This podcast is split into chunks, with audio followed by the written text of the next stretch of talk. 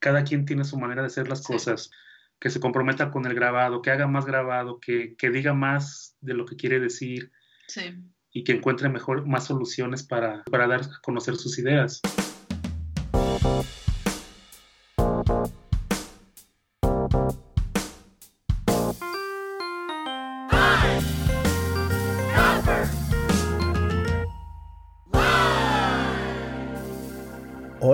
Y amantes de la gráfica, bienvenidos al episodio número 57 de Pine Copper Line, el podcast número uno dedicado a la gráfica y el grabado. Mi nombre es Reinaldo Gil Zambrano y seré su anfitrión en esta edición de Pine Copper Line en español. PCL emite un nuevo episodio cada semana sobre artistas del mundo del grabado que están haciendo algo especial, más allá de lo esperado. Por favor, suscríbete en tu aplicación favorita donde bajas tus podcasts. Tú también puedes encontrar Pine Copper Lime en Instagram y Facebook y puedes suscribirte para recibir nuestro boletín informativo mensualmente con noticias que acontecen dentro del mundo de la gráfica y el grabado en nuestra página web www.pinecopperline.com. También tenemos una página de Patreon donde, si te gusta el programa, puedes ayudarnos con unos pocos dólares cada mes. Te devolveremos el cariño con calcomanías, chapas, bolsas de PCL y nuestro eterno agradecimiento. Este y todos los días, demostrando una vez más que la gráfica está más viva que nunca. Esta semana tenemos un episodio muy especial, queridos oyentes, ya que es la inauguración de lo que será una versión regular de Pine Copper Line. PCL estará emitiendo entrevistas que realizaré a nuestros invitados en español, mientras que Miranda Metcalf los entrevistará en inglés. De esta manera, se realizará una doble transmisión en futuros episodios para nuestros oyentes de América Latina e hispanos del mundo. Estamos en la búsqueda de más amigos apasionados por el grabado en el mundo, y no podríamos estar más emocionados de iniciar esta, nuestra nueva tradición, que con nuestros invitados de esta semana, Alejandra Mares y Javier Moreno artistas directores de Tres Gatos Press en México Central. Alejandro y Javier viven el sueño del grabado dirigiendo su prensa como marido y mujer. Hablamos sobre cómo se conocieron y se enamoraron en la universidad mientras estudiaban bellas artes, su experiencia imprimiendo usando lo que ellos llaman la máquina tortillera malvada, el porqué del nombre Tres Gatos cuando ellos solo son dos y su interacción con el público antes y durante la pandemia COVID-19 como gatos encerrados. Así que sin más preámbulos, siéntense cómodos y prepárense para disfrutar de Alejandra Mares y Javier Moreno. Buenas, buenas, Javier y Alejandra, ¿cómo están? Hola, muy bien, ¿y tú? Muy bien, de lo mejor. Javier, ¿cómo estás tú?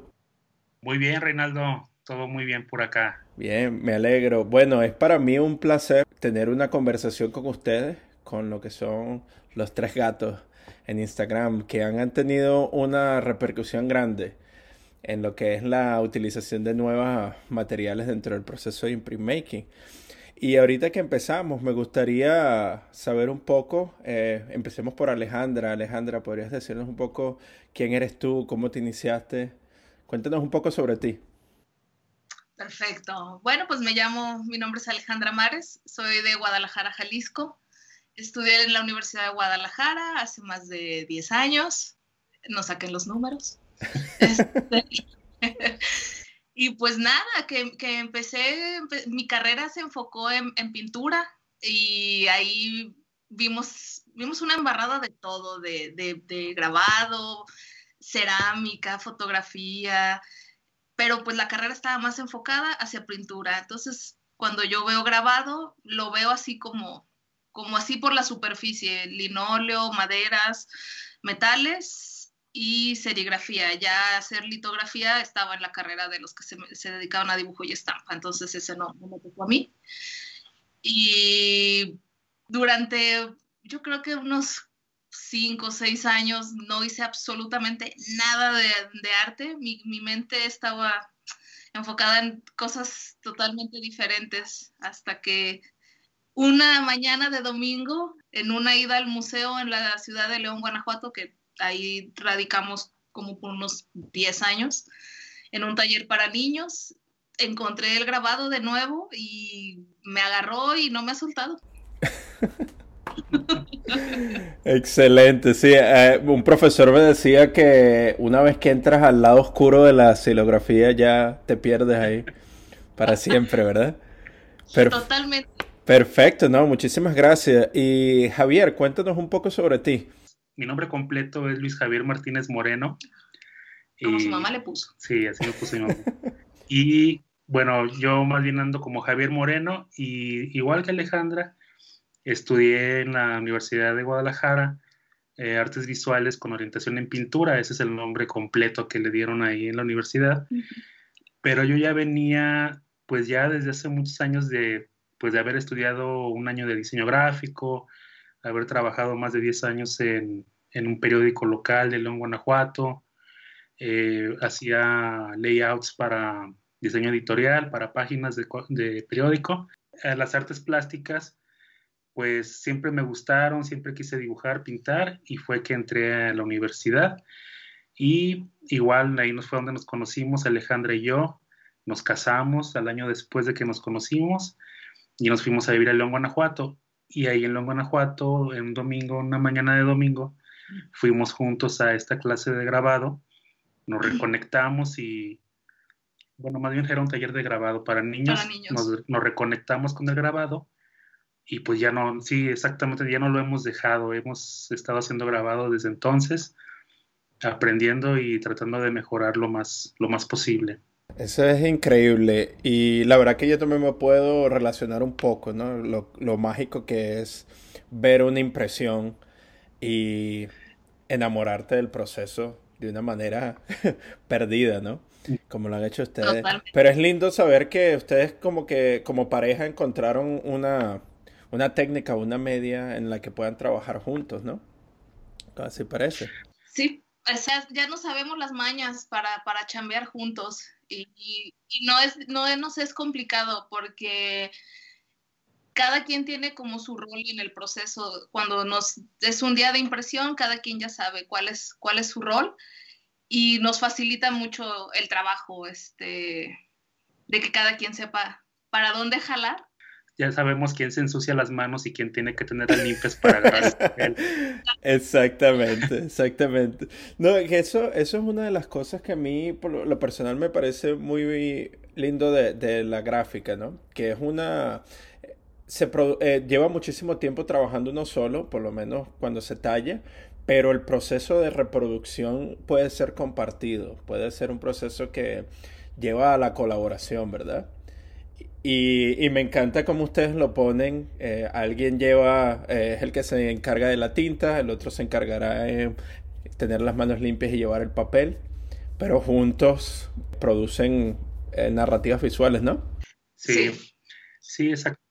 Ya nos ha tocado aventarnos ediciones largas. Sí y este y en nos ha tocado también colaborar en una misma placa los dos y pues hasta el momento no no no hemos salido mal hemos aquí seguimos juntos. Qué bueno me alegro me alegro. Sí porque o sea, han estado juntos por 15 años no sí 15 años 15 años de, de convivir todo todo, todo 24/7 trabajar juntos más ahora con tres gatos pres pues trabajamos juntos. Antes Javier tenía su trabajo de, yo le llamo como de gente normal, porque pues trabajaba en un periódico, entonces tenía su horario de oficina y todo. Pero ahora que ya es freelance, trabajamos juntos. Cuando es día de, de, impresión, es día de impresión, cuando es día de tallar, cuando es día de experimentar, que se nos ocurre alguna cosa extraña en el desayuno, pues subimos porque tenemos el taller, oficina, cuarto de huéspedes, el, el, gato space, todo, todo, ahí todo se trabaja. Entonces subimos y ya si se nos ocurre algo, pues le, le, damos a que a ver si resulta, a veces nos llevamos unas cosas muy terroríficas, pero siempre estamos como en el proceso de experimentar y no quedarnos con una sola superficie de impresión. Sí, y eso es realmente admirable, ¿no? Porque es eso de salir de la zona de confort, ¿verdad? y probar cosas nuevas a pesar de que ustedes ya tengan una química bien resuelta en su proceso, pero buscan nuevas formas de innovar, ¿no? Sí, sí, de hecho hay ocasiones en que sí salen de repente dudas, dudas muy, muy fuertes de que, oye, pues, ¿qué vas a hacer? ¿Cómo le vas a hacer? ¿Pero para qué vas a hacer eso? Entonces, de repente salen algunas rencillas normales este, han sido calmadas bien y pues salen de repente cosas que a veces funcionan, a veces no, pero ya hay un aprendizaje ahí. ¿Cómo se inician los tres gatos? Pues Tres Gatos nace, nace hace tres años, casi cuatro años, y nace de una invitación bien chida que nos, que nos cambió totalmente nuestra perspectiva a todo. Lo hablo hasta también de, como experiencia de vida también. Eh, pasamos un mes haciendo una, residencia en, en, la Universidad del Sureste de Missouri, en SEMO University, invitados por Johnny Hunt, una maestra de historia, junto con Hannah March, que es de Orange Industrial Barrels. Pues nos invitan a, tuvimos todo un año, de hecho, después de que nos, nos invitan así de totalmente por sorpresa para mí, cuando me, me, dicen de, oye, ¿no les gustaría hacer un show y hacer una residencia acá todo un mes? O sea, así fue de, ¿what? Claro que sí queremos. Tuvimos todo un año para, para, prepararnos, que todavía estábamos un poco verdes porque veo esas chambas que hicimos hace, hace, tres, cuatro años son muy diferentes a lo que estamos haciendo ahorita. Pues nos lanzamos, nos fuimos, duramos un año chambeando 50 piezas y este, junto con otro compañero en ese entonces que colaboraba con nosotros. Pero en ese entonces no nos llamábamos Tres Gatos Press, era Javier y Alejandra rumbo a, a una aventura desconocida y llegamos y, creían ellos que ese mes iba a ser como, como de flojera, pues no, o sea, ese mes fue, le aprendimos muchísimo, compartimos con los alumnos, con... Dimos charlas. Dimos charlas con nuestro inglés preciosísimo. Nos llevamos una máquina de tortillas y hicimos allá. Hicimos un demo en un restaurante de comida mexicana y regalamos los prints que la gente se sorprendía muchísimo porque creían que les íbamos a cobrar y pues no, era gratis totalmente. Entonces, después de ese mes, esa experiencia tan, tan fantástica, este, compartiendo con, con, conocimos, fuimos a San Luis, conocimos a Tom. Fue toda una experiencia muy, muy padre para nuestro trabajo. Regresamos y fue de, ok, ya no nos queremos ir. O sea, queremos seguir aquí en, en eh, siguiendo experimentando con, con, la gráfica y pues yo creo que deberíamos ponerle un nombre ya, como, como nos gustaría identificarnos, porque pues sí tenemos cada quien sus, sus cuentas este, en Instagram y todo por separado y cada quien trabaja como quiere, pero queríamos algo que, que fuera en conjunto. Pues ya salió, surgieron muchos nombres, que se llame Tres Gatos. ¿Por qué Tres Gatos? Pues porque tenemos tres gatos con nosotros. Son nuestros tres gatos. Ah, ok. Eh, de ahí es donde viene el tercer gato, ¿no? Porque son uno y dos, ustedes dos, y ahora... Pero resulta que sí hay más gatos por ahí. Sí, tenemos tres, tres, tres meninos y hemos trabajado con otras gentes, hemos colaborado con otras personas y a veces creen de que, ah, ustedes son los tres gatos. Y de, bueno, somos dos gatos, el invitado, pero en casa sí hay tres gatos. Por aquí hay que ver que ese nombre en específico de su prensa es bastante, es bastante importante. Es un nombre que es atractivo y también tiene como un misticismo alrededor, ¿no? Cuando la primera vez que yo lo vi a ustedes en Instagram, tenían ese, ese nombre. Y luego cuando vi lo que ustedes me están mencionando ahorita, la máquina de tortillas o la, tortilla, la prensa de tortillas para realizar eh, eh, impresiones, eso fue lo que lo llevó a otro nivel. Y quisiera que ustedes me contaran un poco sobre eso. ¿De dónde viene esa iniciativa de utilizar materiales como la prensa de tortillas para hacer este tipo de, trabajo? Bueno, pues la, prensa tortillera vino a, a, nuestro, a nuestras vidas como una necesidad de seguir imprimiendo, porque después de los, de los talleres dominicales o de repente por ahí una, un curso que nos aventábamos de grabado, pues regresábamos a casa y decíamos, ¿y ahora qué? Eh, ya tallé, tengo esta placa, quiero sacar más, más copias o quiero hacer una placa nueva, pero me tengo que esperar hasta que, nos, hasta que me tope con una prensa de grabado. Pues entonces nació esa, esa necesidad de, pues es que hay que seguir produciendo. Eh, estuvimos calando un poco el Baren, pero fue que hasta que escuchamos por ahí que alguien había usado una, una prensa tortillera y, nos, y a nosotros en Tres Gatos Press, cuando escuchamos un rumor decimos, bueno, pues hay que calarlo, hay que probarlo, a ver si es cierto que es posible. Entonces, pues eh, nos hicimos de una prensa tortillera. No, de hecho teníamos no, de hecho, una ya, teníamos una que nos la regaló mi mamá cuando, cuando nos casamos, así de, pues órale, ahí va tu máquina de tortillas para que hagas tortillas. Para que nunca les falten Para que nunca les falten los tacos. Entonces, usamos esa máquina que todavía tenía ahí masa embarrado y todo, y pues era la única que, que estaba ahí a la mano, y yo oh, sorpresa que sí funcionó. Sí, nos, empezó a funcionar con papel, un papel delgado, incluso bond, un papel, pues sí, de ese tipo, muy delgadito. Y poco a poco fuimos añadiéndole cosas y haciéndole algunos este, ajustes para que ya ahorita en la actualidad pues ya podemos imprimir papel algodón de 300 gramos, de 250 gramos, un Fabriano, un Janemule. Entonces ya llega un momento en que dices tú, la, prensa tortillera está siendo nuestra bandera, ¿no? Está siendo la máquina con la que puedes sacarte, puedes sacar una, buena impresión, puedes sacar una buena serie. Obviamente necesitas eh, estarle moviendo, modificando hasta que encuentras la solución o la, el print que te gusta, como todo, porque yo recuerdo que en algún tiempo que estuve preguntando por prensas eh, de grabado que son caras. Entonces me decían, no, pues es que hay que calarla primero, pues es que hay que ver quién la hace y es que... Hay que ver con el fabricante primero. Sí, entonces se, vuelve, pues sí, e, es, también buscarle, es también que tú tengas la máquina y la, la, uses a tu conveniencia, que seas capaz de sacar tu trabajo y, tu, y tus series. Entonces la prensa tortillera nos, nos vino muy bien, nos funcionó muy bien y pues seguimos con ella a partir de entonces y con ella hemos hecho talleres para niños, para adultos, la hemos llevado a la calle, hemos impreso en la calle, en, en, otros lugares, es, es una prensa portátil a fin de cuentas y pues la prensa tortillera es la que es la que nos ha este nos ha funcionado muy bien. Es la que nos ha abierto y nos ha dado de comer literalmente. Exacto, eh, sí, esa Alejandra, eso es lo que me estaba llamando la atención porque la tortilla es un emblema dentro de la cultura, no solamente la mexicana, pero en Centroamérica también. Y es como es el instrumento donde se, que, donde se produce este pan de cada día, por decirlo de alguna manera. Y es el mismo instrumento que ustedes están utilizando para producir el trabajo que luego le, le facilita a ustedes mantenerse, mantener su estilo de vida, ¿no?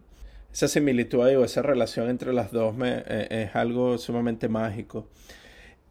Y al mismo tiempo quería preguntarles, ¿no? Porque ustedes utilizan, eh, están hablando mucho sobre el sentido de la solidaridad.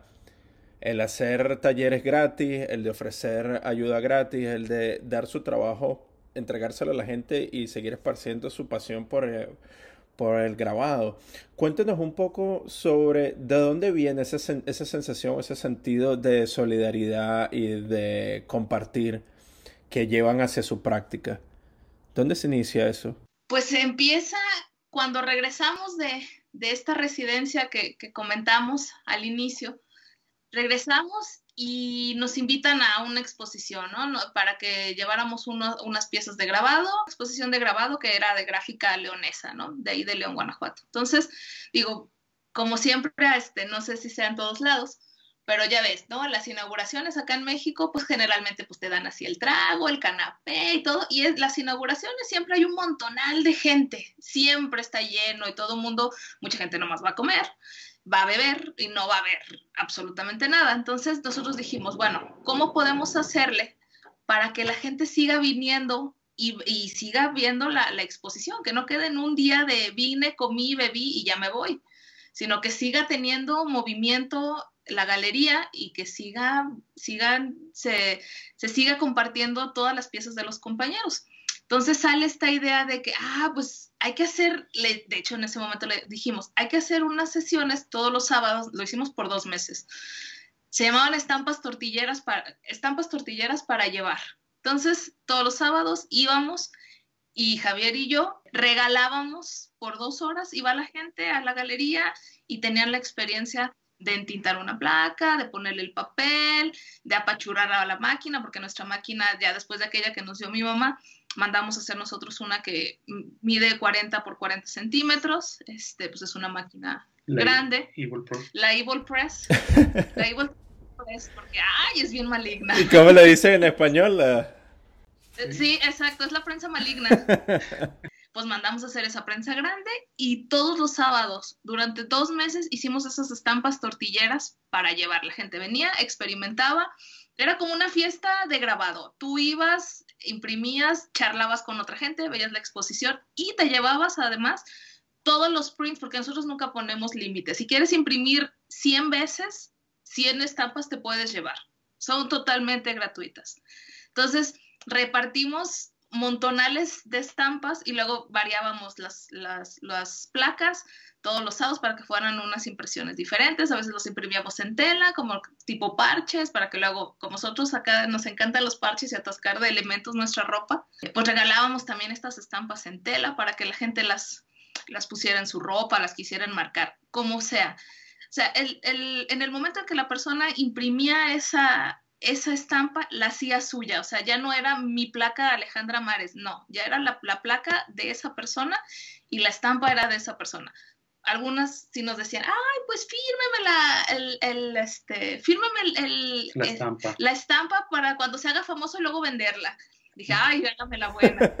Pero así duramos dos meses haciendo esta actividad de estampas tortilleras para llevar con la máquina de tortillas, para que la gente siguiera interesándose por la gráfica, porque en, León, Guanajuato, donde vivíamos en ese entonces, sí hay museos, hay un museo muy grande, muy bonito, el Museo de Arte e Historia de Guanajuato, donde tomamos estos cursos gratuitos para niños, tienen muchas actividades muy padres. Y hay otros dos museos locales que generalmente están cerrados, entonces es la inauguración y luego se cierra y ya no se vuelve a saber nada. Entonces queríamos mantener ese interés con la gente de que viera las piezas de los compañeros, tuviera esta experiencia de gráfica y regalar y compartir lo que sabíamos nosotros en ese momento que estábamos todavía muy verdes. Digo, todavía lo seguimos, uno nunca deja de aprender. Entonces, después de, ese, de esa actividad, de esos, de esos dos meses, de esos sábados, volvió a nuestra idea de, junto con la galería, fue de, oigan, estuvo bien, bien padre esta actividad, iban niños, personas mayores, a todo el mundo le explicábamos por igual, o sea, ahí no había duda ni pregunta tonta, todo se... Sí, tampoco había, perdón que te interrumpa, tampoco había de que, ah, lo imprimiste chueco, ah, le machucaste, ay, no, no salió bien. No, pues simplemente si no salía bien, vuelve a tintar tu placa. O sea, eh, oye, ¿por qué salió así? Pues por esto, por esto, por lo otro, pero saca otra impresión. Eh, obviamente el, papel en que estábamos imprimiendo era un papel bond de colores, algo muy, pues muy común para que fuera rápido y pues también la gente se llevara todos los que quisiera, porque al final de cuentas todo esto pues también estaba siendo eh, hecho por nosotros. Esto, fue, esto nació de que queríamos que, que se siguiera viendo la gráfica que se estaba en ese momento exhibiendo. Exacto. Entonces después, después de estos dos, dos veces de sábados, junto con el dueño de esta galería, que a su vez era un hotel boutique, este, surge la idea de hay que seguir haciéndolo, pero ahora vamos a invitar a un artista que nos tenga que ser, no necesariamente tiene que ser grabador, puede ser un pintor, puede ser un fotógrafo, puede ser un, un gestor cultural, pero era de que tú venías, dabas una plática, así como de amigos, y hacíamos estampas en ese momento para regalar a la gente.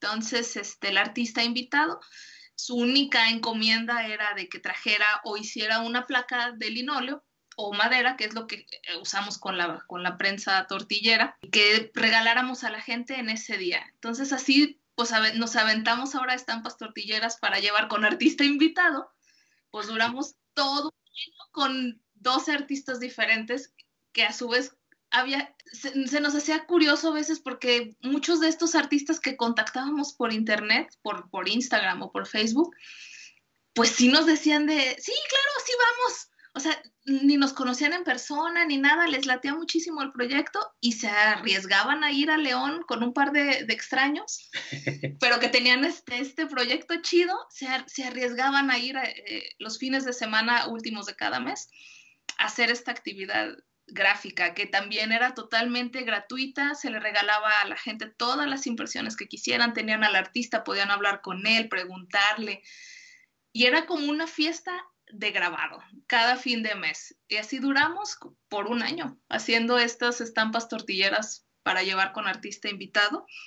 que generó muchos, este, muchos lazos, mucha, mucha convivencia. Convivencia, conocimos artistas que ahora ya son amigos, que en su momento era gente que, admira, que admiramos todavía, obviamente, pero en ese momento era, híjole, pues a ver si nos hace caso esta persona y a ver si quiere venir. Y ahora ya hemos colaborado muchas veces con él, ya hemos ido a su ciudad también a hacer lo mismo, porque la máquina la hemos llevado a todos lados. Donde podemos, menos la hemos subido a un avión porque este, ahí mandamos una más pequeñita, porque sí es un bulto grande y aparte luego los, los de aduana se ponen nerviosos y luego quieren hacerle agujeros a la máquina, no vaya a ser que vayamos a llevar algo extraño. Entonces, sí, le hemos llevado a muchos lados y nos ha abierto muchas puertas y hemos conocido a grandes artistas que ahora ya son amigos entrañables para nosotros. Sí, quiero aprovechar para saludar a Killjoy porque ahí fue donde la conocimos. Sí. Ella aceptó ir, ella aceptó ir a, a unas estampas tortilleras, así nomás. Sí. Aceptó ir y en esos en esa semana. En esa semana, híjole, fue como, lo sentimos como un año, porque Joy nos llevó y nos hizo, y pegamos, y pintamos un mural, le hicimos estampas, y bueno. No, no, Joy es una máquina. Sí. sí Joy es, es increíble, definitivamente. Y no, y eso, y eso que ustedes hablan me, me llama muchísimo la atención porque creo que es algo que es muy único de lo que es la cultura del grabado. Cómo las personas tienen este vínculo y existe esa solidaridad para intercambiar técnicas, intercambiar, por decirlo de una manera, secretos o diferentes tips para, para que tu trabajo crezca, ¿no? Y lo más bonito es eso también, que puedes buscar a cualquier persona en el Instagram puedes enviarle un mensaje y esa persona te va a responder y va a estar sumamente abierta a cualquier necesidad que tú tengas con respecto a la gráfica. Y luego te abre, como ustedes mismos han dicho, te abre muchísimas puertas para, para la colaboración. Y esas personas que tú admiras se vuelven amigos luego y así va creciendo el grupo y poco a poco se va eh, desarrollando como una familia. Es, bellísimo y estoy muy, muy, de acuerdo con ustedes porque esa es una de las mayores cosas o detalles de la gráfica que, mí, que me ha traído a mí a, esta cultura. Porque también me ha abierto muchísimas puertas, me ha dado la facilidad de conocer personas como yo y, a ustedes espero conocerlos muy pronto también y, que nos lancemos una, una serie tortullera también. Pero desde el último ya estuviéramos. se pueda viajar y con todo, este, que ahorita estamos todo mundo varados en sus países. Exactamente, pero seguimos, ¿verdad? Porque ustedes han tenido, ustedes han tenido una iniciativa por medio de las redes sociales bastante grande. Ustedes han estado sumamente activos en la, durante la cuarentena. Cuéntenos un poco cómo ha sido esa transición.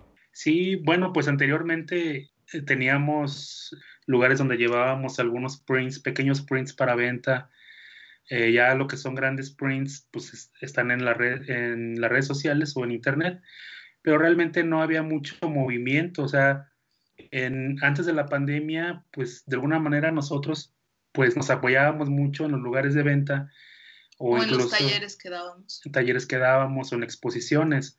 Cuando todo esto se acabó, pues sí, sí recuerdo que, que un amigo, un muy buen amigo pintor de Guadalajara me pasó un correo que le mandó un amigo de él de California, donde decía de que pues no hay que paniquearse, hay que, hay que tratar de ver el vaso medio lleno y pues buscar otras maneras, ¿no? En ese momento es cuando hay que echarle todos los kilos a las redes sociales. Y eso fue lo que hicimos, empezamos a, a, movernos más en las redes sociales. Fue cuando empezamos de nuevo a hacer otro, otro evento. otro, otro evento online que salió también de pláticas con un amigo grabador de Zacatecas, Anael Tritura, y era de, ay, pues hay que hacer algo en línea, hay que hacer, hay que trabajar algo así, a ver quién nos ve. Dije, ah, pues buena idea, hay que hacer algo relacionado a gatos. Bueno, que se llame gato encerrado, pues sí, porque todos estamos encerrados. Entonces empezamos con, con, Gato Encerrado y fue de, pues a ver cuántas temporadas mientras que se acaba esto. Pues esto todavía no se acaba y salieron 13 gatos encerrados sin salir de la caja. Dijeron encerrados. Sí, y entonces nosotros lo que, a nosotros lo que nos gusta mucho es precisamente ese espíritu de, de colaboración y el gato encerrado se trató de eso, de hacer una colaboración a larga distancia, pero a fin de cuentas lo más, pues lo más eh, concreta posible, ¿no? O sea, no, obviamente no podemos darle a la gente o, o, a quien nos está viendo, no podemos decirles, mira, toma este, este print hecho de bytes y, y cuélgalo en tu casa, ¿no? Pues no. Entonces, ¿qué, ¿qué podíamos hacer? Bueno, pues si tú estás viendo este en vivo, si quieres hacer tu máquina tortillera, con gusto te pasamos las fotos, si quieres hacer una gubia con un pedazo de sombrilla, también te mandamos la infografía para hacerla. Un rodillo, también hechizo, hicimos. Cuando estábamos imprimiendo playeras o en tela, vean cómo, se, cómo lo hacemos nosotros. Si ustedes saben de una mejor manera o usan otro material, díganos. Entonces, empezó a haber una interacción muy chida, muy padre en, en el Instagram, en live. Sí. Y eso empezó a generar también mucho, mucha, mucho público. Y crecieron nuestras redes también de, de, amigos, porque nosotros desconocíamos artistas o movimientos hacia el sur, por ejemplo, en, en Colombia, en Perú, Guatemala, en Chile. Y este encierro nos, nos abrió esa puerta este, virtual para colaborar con, con, personas de Colombia y de Guatemala que, que totalmente nosotros desconocíamos y que también es un lenguaje totalmente diferente y, que y son súper, súper hermanos y así de, no, ya cuando vengan a Colombia ya saben, así, Ay, pues ojalá que sea pronto. Nos abrió un panorama bien padre con, con, con, esta, con esta gente nueva para nosotros que lo sentimos es parte ya de, de los gatos este, encerrados y creció nuestra, nuestra visión también hacia, hacia otras partes en un tiempo de nuestra historia en donde todos estamos recluidos y que se supone que eh, hay un, existe un distanciamiento social, las redes sociales y la adaptabilidad que ustedes tienen como artistas los ha llevado a producir nuevos materiales para seguir la práctica del grabado, para mantener viva esa esta técnica y al mismo tiempo continuar con su misma iniciativa de la solidaridad hacia otras personas, ¿no? Y manteniendo ese vínculo con, con mucho más personas. Y pareciera que en medio del distanciamiento social ustedes han logrado incluso llegar a muchísimo más personas que, que antes. Y eso me parece, bueno, de una manera distinta. Y eso me parece sumamente admirable y, y hermoso lo que ustedes están haciendo. Es súper emocionante lo que están haciendo. Y en estos días, por cierto, yo estaba viendo que tuvieron un, un Instagram Live con la gente de eh, Hornet Toad. Ah, con nuestros compas Manny y Raúl. Estuvieron conectados con ellos haciendo un live. ¿Eso es parte de los gatos encerrados? Ese fue, fue un bonus, porque a Manuel lo, lo conocimos en, cuando salió esta convocatoria, creo que hace dos años, lo de ambos lados. Eh, participamos para este intercambio entre un taller de gráfica de Oaxaca y con los Horntoad. Entonces mandamos nuestros prints y empezamos así a platicar con, con Manuel. Él vino aquí a Guadalajara el año pasado pues fue una experiencia bien chida de conocerlo en persona. Nos aventamos unas, unas estampas también callejeras. Este, él trajo una placa, de hecho vino Marco también, conocimos a Marco. ¿Marco Sánchez? Sí, Marco Sánchez vino él también. Entonces hicimos unas estampas y bebimos cerveza y estuvo muy padre. Estuvo bien chido. Y la verdad es que los Horn Toads son, son hermanos, o sea, son... Mucha inspiración también con ellos. Eh, hicimos muy buenos lazos con ellos y y bueno, este, está en planes ir precisamente a, pues a Texas para visitar a Joy, visitar a, a Horntoad, visitar a Holy Press. Eh, hay muchos amigos que queremos visitar y pues nada más estamos esperando que pase todo esto, pero sí, este, con Manuel fue que se hizo este, este en vivo, donde, bueno, pues todavía a mí me falta hacer precisamente un material didáctico de lo que hicimos ese día, para que no quede ahí también, es, sigue siendo parte de lo mismo, de que, pues que no quede aquí nada más, sino que también haya, haya algo donde que la gente pueda seguir manteniendo en sus manos. Entonces nos da gusto que de repente por ahí la infografía de la gubia con, de la gubia con, con la parte esta de sombrilla, de repente anda circulando en los fanzines Y eso nos da mucho gusto porque de eso se trata, de, compartir. todo ese, ese, conocimiento. Y además, por ejemplo, perdón, con Manuel, él, él contactó a Javier y le dijo, oigan, quiero ser un gato, porque él, siempre está muy ocupado con, con, sus clases. Entonces nosotros sí lo habíamos tomado en cuenta, pero pues también su tiempo, pues no, no se acomodaba y totalmente entendible. Sí, nosotros no podemos, o sea, cuando, cuando invitamos a alguien, obviamente decimos, tienes, tienes chance, puedes. De hecho, también así fue como con los Hancock Brothers. Hicimos un en vivo. De, ese sí fue el último gato encerrado que hicimos. Igual hablamos con Charles y, fue igual, ¿no? De que cuando tú puedas. Cuando ustedes tengan tiempo, no se, no se sientan presionados. Sí. Entonces con Manuel fue así, él, él se contactó con Javier y fue de, oye, hermano, hay que hacer un gato. Entonces fue de, bueno, igual no hay que limitarnos a un gato, aunque sí se aventaron un logotipo de tres gatos buenísimo, Raúl creo que fue el que lo hizo, y se aventaron esta, esta onda que yo desconocía totalmente de, de serigrafía, revelación con el sol y todo esto, y, y la verdad es que ellos explicaron fantástico. Sí, son maestros. Son maestros y te explican con pelos y señales, como se dice, y fue un en vivo bien divertido porque Manuel hablaba en inglés y luego Raúl hablaba en inglés y luego en español y luego, pues digo, los gatos encerrados se hacían entre español, inglés, spanglish, este, para que todo el mundo tratábamos de que todos entendiéramos, porque pues no todos los que se conectan hablan inglés o hablan español. Entonces tratamos de que fuera Sí, lo más bilingüe posible. Eso estuvo buenísimo. Yo los estuve viendo ustedes por un rato ahí compartiendo y echando cuentos y, y sí, Y, gozando de ese, de ese bilingüismo, ¿no? También. Sí. Y querías preguntarle un poco, porque ya que usted me ha hablado mucho sobre eh, sus conexiones, sus proyectos con otros y sus vínculos con otros artistas.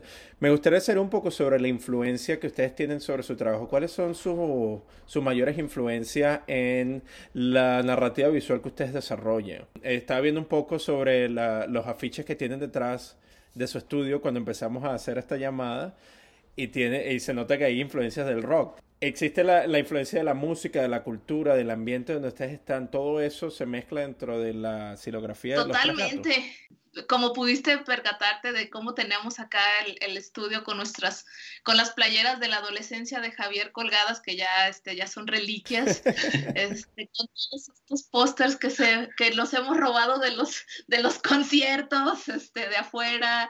Todo eso forma parte de, de nuestro lenguaje visual. O sea, a nosotros nos encanta toda esta escena underground, del dark art, de el punk, el metal, el trash, el, death, eh, todo eso influye con nosotros. Y por ejemplo, de, de, gráfica, de artistas que, que, o sea, que nos encanta así muchísimo. Ah, por ejemplo, a mí me gusta muchísimo la, la gráfica de, de Linoville, de Bill Fick. Se me hace así totalmente pues se me hace bien chida, me gustan mucho esos trazos así bien crudos y cómo talla, igual que Sean Star Wars, que luego lo hemos visto tallando y él tira gubiazo y se lo avienta que digo, Dios, en una de esas se le va un dedo, pero él tira grande, vámonos. También me gustan las, las cosas así como muy meticulosas y muy detalladas. Tenemos amigos que también pintores que pues, también influyen en, en, nuestro trabajo. Aquí de México, eh, obviamente nuestro amigo de Zacatecas, Anael Tritura, me gusta mucho su, su imaginería en, en, su, en su trabajo. Digo, obviamente Tom Hawk, que ya van dos veces que lo conocemos, hemos platicado con él, no nos ha tocado todavía ir a los, al Wood, Wood, Wood, del Woodcut, ya, Woodblock, eh, eh, ¿cómo es? Bootcamp. Ese todavía no se nos hace, pero ya van dos veces que hemos charlado con él y pues no, es totalmente un metalheadísimo, entonces este, su trabajo totalmente delicado, así, su talla, de hecho vimos cuando estaba haciendo estos paneles gigantes que se expusieron el, en el 2017, 2018 del tríptico grandotote, él estaba trabajando ahí y fuimos a su estudio y fue de no saquen fotos porque no se puede saber nada. estuvo muy, muy cura. sí. pues es, eh, tenemos influencia de muchos lados y de la heavy metal, ilustradores underground, fanzines, gustaba mucho dibujar gore. Mis mayores influencias pues son esas, son, son las ilustraciones eh, médicas, los cómics este, underground, cómics eh, para adultos, más el cómics europeo que el, que el norteamericano, pero prácticamente lo que nosotros hacemos en grabado es lo que pensamos en ese momento o lo que queremos decir. De repente si sacamos algo más cargado políticamente y a veces de tiro muy insulso. Sí. Entonces. o a veces estamos obsesionados como yo ahorita que no salgo de los gatos. Los gatos representan todos mis estados mentales en esta cuarentena que he pasado de arriba abajo. Los gatos me representan perfectamente, digo, además de que convivo con tres todo el tiempo y los tres son totalmente diferentes. Entonces ahorita estoy enfocada a sacar todos mis lados, versión gato, así un poco caricaturesco, aunque también hay cosas este, ya más profundas, ¿no? A veces sí nos ponemos, como dice Javier, este, si tenemos que alguna convocatoria así cerca y si hay un tema, pues ya nos enfocamos en, en ese tema y con cada quien dialecto para resolverlo. Aunque sí hemos trabajado en piezas, en una sola placa hemos trabajado los dos y próximamente haremos otra también para una colaboración. Yo creo que la música, híjole, sí influye un montón en nuestro día a día, en cómo nos, nos desarrollamos y la vez que estuvimos esa semana con Joy, también fue un... Para mí fue un parteaguas. Sí. Platicar con ella. Ya a partir de ahí... ¿Qué significa parteagua? Ah. es como un antes y un después en un punto de tu vida. Sí, como una bifurcación. Ya. Una... Sí, como una bifurcación en, en lo que yo hacía, en lo que yo hacía antes. Yo creo que cuando empecé cuando empezamos a platicar con ella, mi trabajo conceptualmente hablando fue que cambió un poco cambió y aunque yo sigo teniendo los mismos trazos de siempre, pero sí ha cambiado y como buen ilustrador trabajé más de 10 años ilustrando en un periódico, entonces me pedían estilos muy diferentes. Entonces, como buen ilustrador me gusta hacer tallas lo más diferente posible, de repente con un que con el pincel, de repente que con con una gubia o sobre la madera, stencil, entonces... Sí, que ahorita estamos experimentando mucho con lo del stencil. Entonces, este, mal, yo creo que sí es, es muy diversificado, pero ella, ella tiene la culpa de que ahorita esté haciendo lo que estoy haciendo. Claro. No, pero eso, eso está excelente. Y una de las cosas que me ha llamado también la atención de lo que ustedes están conversando es que Ustedes están en México, pero han desarrollado proyectos eh, inmersos también dentro de la cultura del, printmaking aquí o del grabado en americano. Y también está el grabado en, en Sudamérica. Como cada uno de ellos como que tiene su propia identidad. Y me gustaría por lo menos yo soy venezolano y él y he escuchado muchísimo sobre la historia del grabado en México y que y la, la rica historia que ellos tienen que ustedes tienen allá y me gustaría saber un poco más, si, si pudieran ustedes describirnos qué es la, la cultura general de, del grabado o qué, qué significado tiene el grabado dentro de la sociedad mexicana donde usted se desarrolla. Pues sí, bien, como bien dices, en México, en, en el sur, el grabado mexicano tiene, una, tiene un lenguaje muy particular es mundialmente conocido. Cuando nos encontramos con algún amigo que no, que no es de México, siempre siempre nos pregunta acerca de, por ejemplo, Oaxaca o del sur de México y nosotros decimos que, pues bueno, nosotros, pues bueno, nunca hemos ido, sí quisiéramos ir, hemos ido a la Ciudad de México, pero no como buscar los, grabadores o buscar a, quien hace grabado, no nos ha tocado ir todavía, pero ya iremos. Pero el, grabado mexicano sigue, sigue teniendo un impacto muy fuerte. Hay quienes sí hacen un grabado ya con unos, con unos iconos mexicanos para todavía reafirmar esa identidad en, el grabado mexicano. O muy político. O muy político, o este, como unos iconos ya mundialmente reconocidos, ¿no? En todo el mundo. Nosotros, pues tenemos otra, otro lenguaje. Eh, creemos que es muy importante el, grabado mexicano. Nos sentimos también apoyados por él.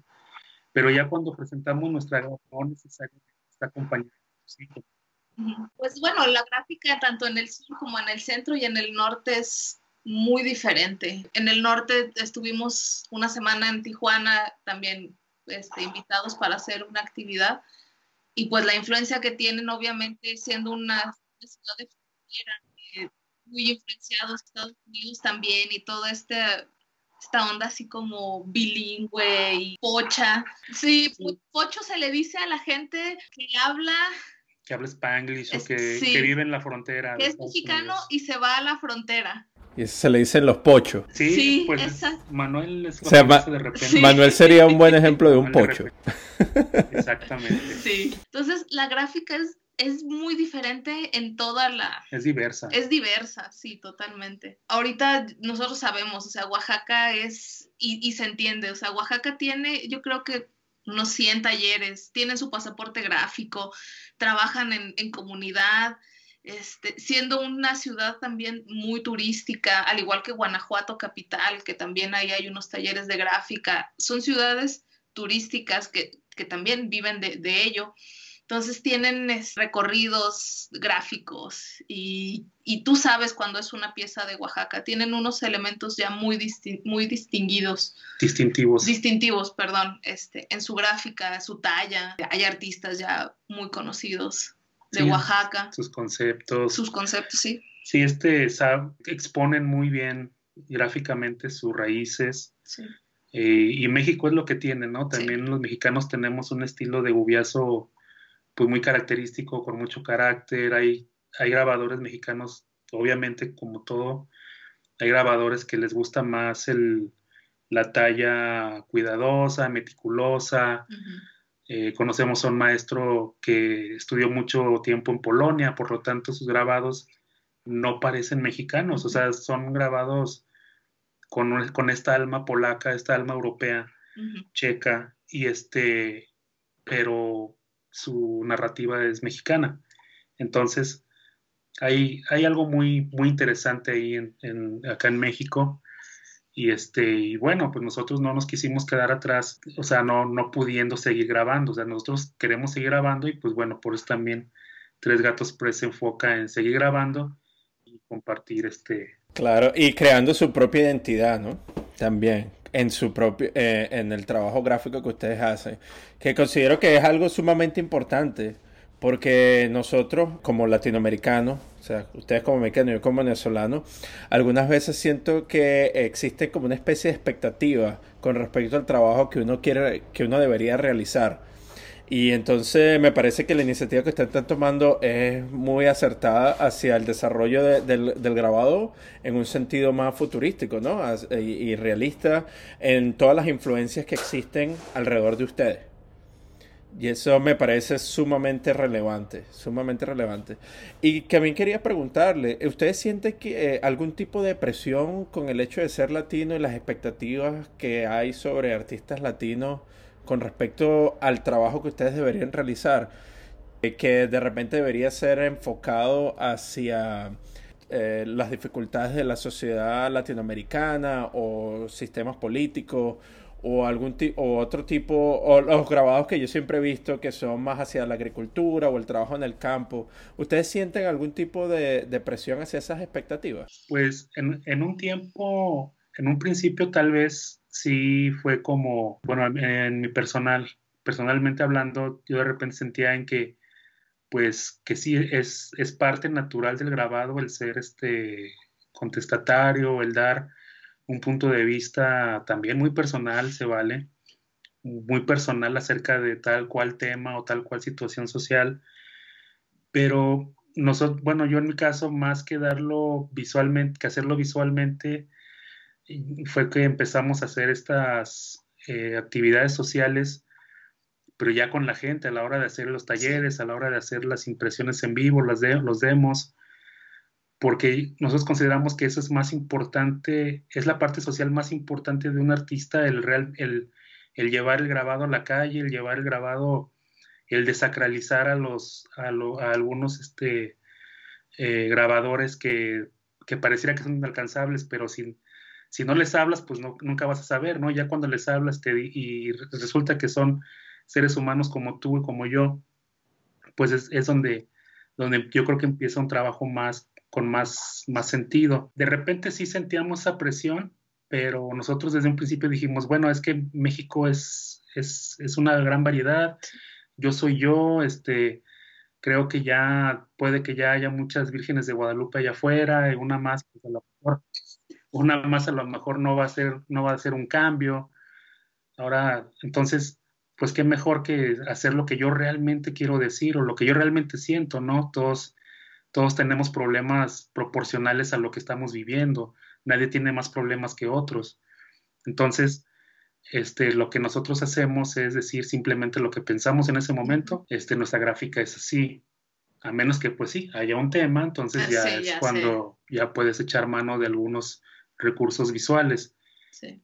Pero así es básicamente. Recuerdo que cuando fuimos a Cape Girardeau, la, todas las piezas que llevamos, no solamente había una que hice de un, de un nogal, de un nopal, pero nada más. O sea, no. Ah, sí, también uno de acerca de la conquista, pero pero lo, lo, metí no como algo que ya se ha visto, sino como algo que, de lo que yo siento.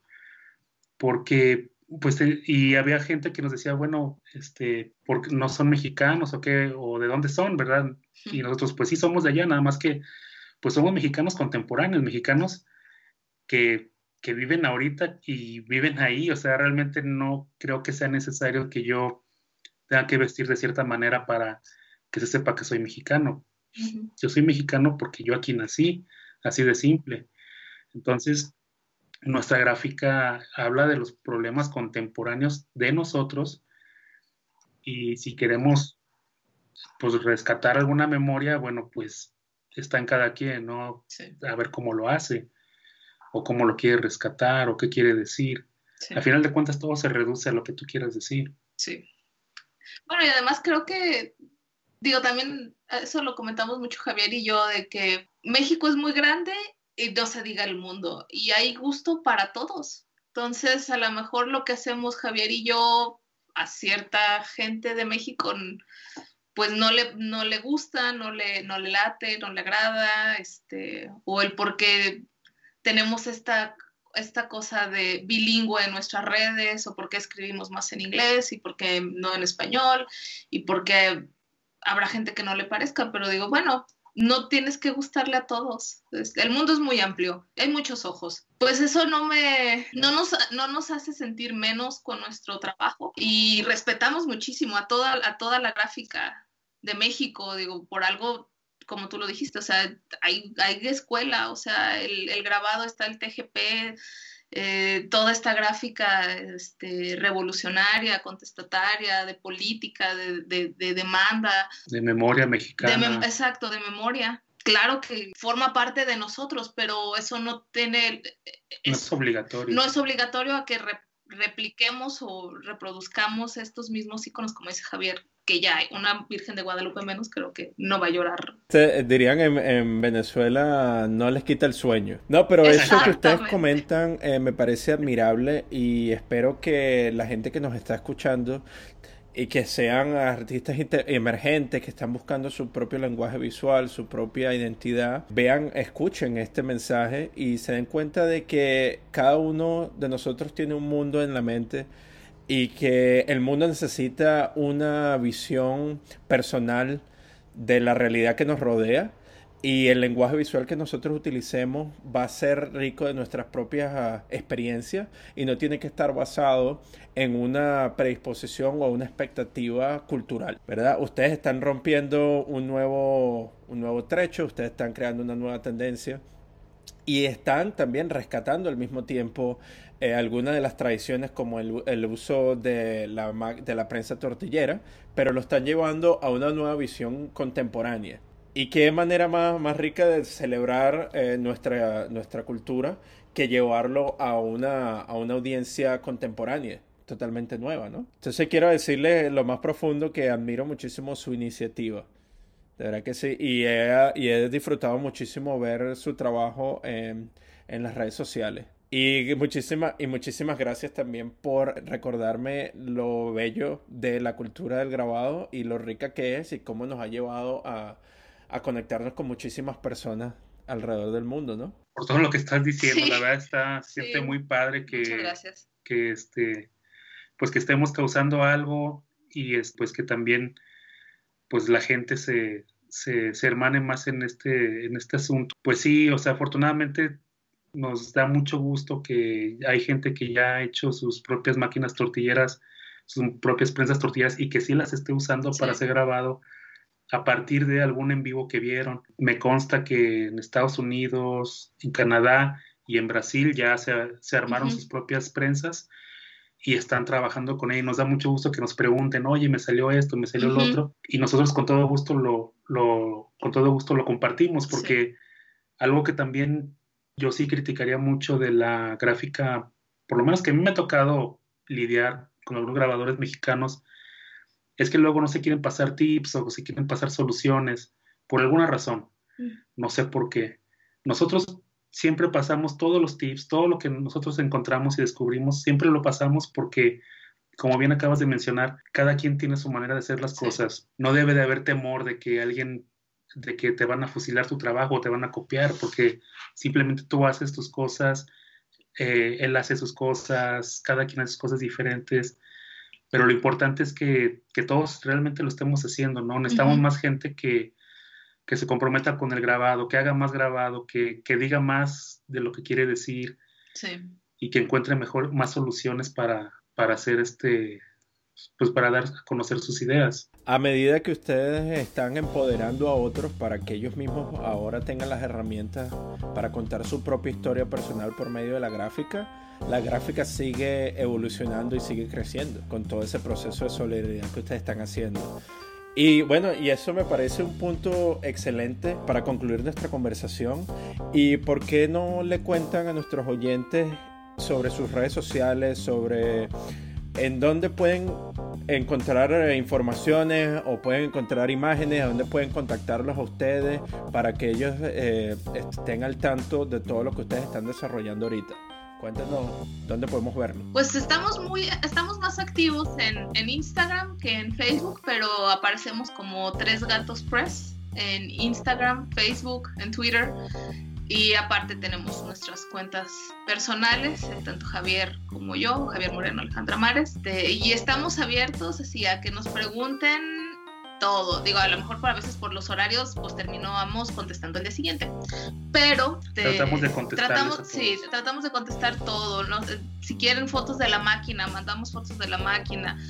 Que la de la gubia hecha de sombrilla también, este, mandamos la infografía, este, cualquier cosa, siéntanse libres de preguntarnos, este, no nos vamos a, a cerrar o si tienen, aceptamos quejas, sugerencias, todo todo, pues lo aceptamos porque... Si alguien mejoró una técnica, pues que nos ayude compartiéndola para también nosotros aprender, porque pues nosotros no estamos descubriendo el hilo negro, el hilo negro se descubre entre todos. Muchísimas gracias Javier, muchísimas gracias Alejandra, ha sido una experiencia excelente el poder compartir con ustedes durante esta hora.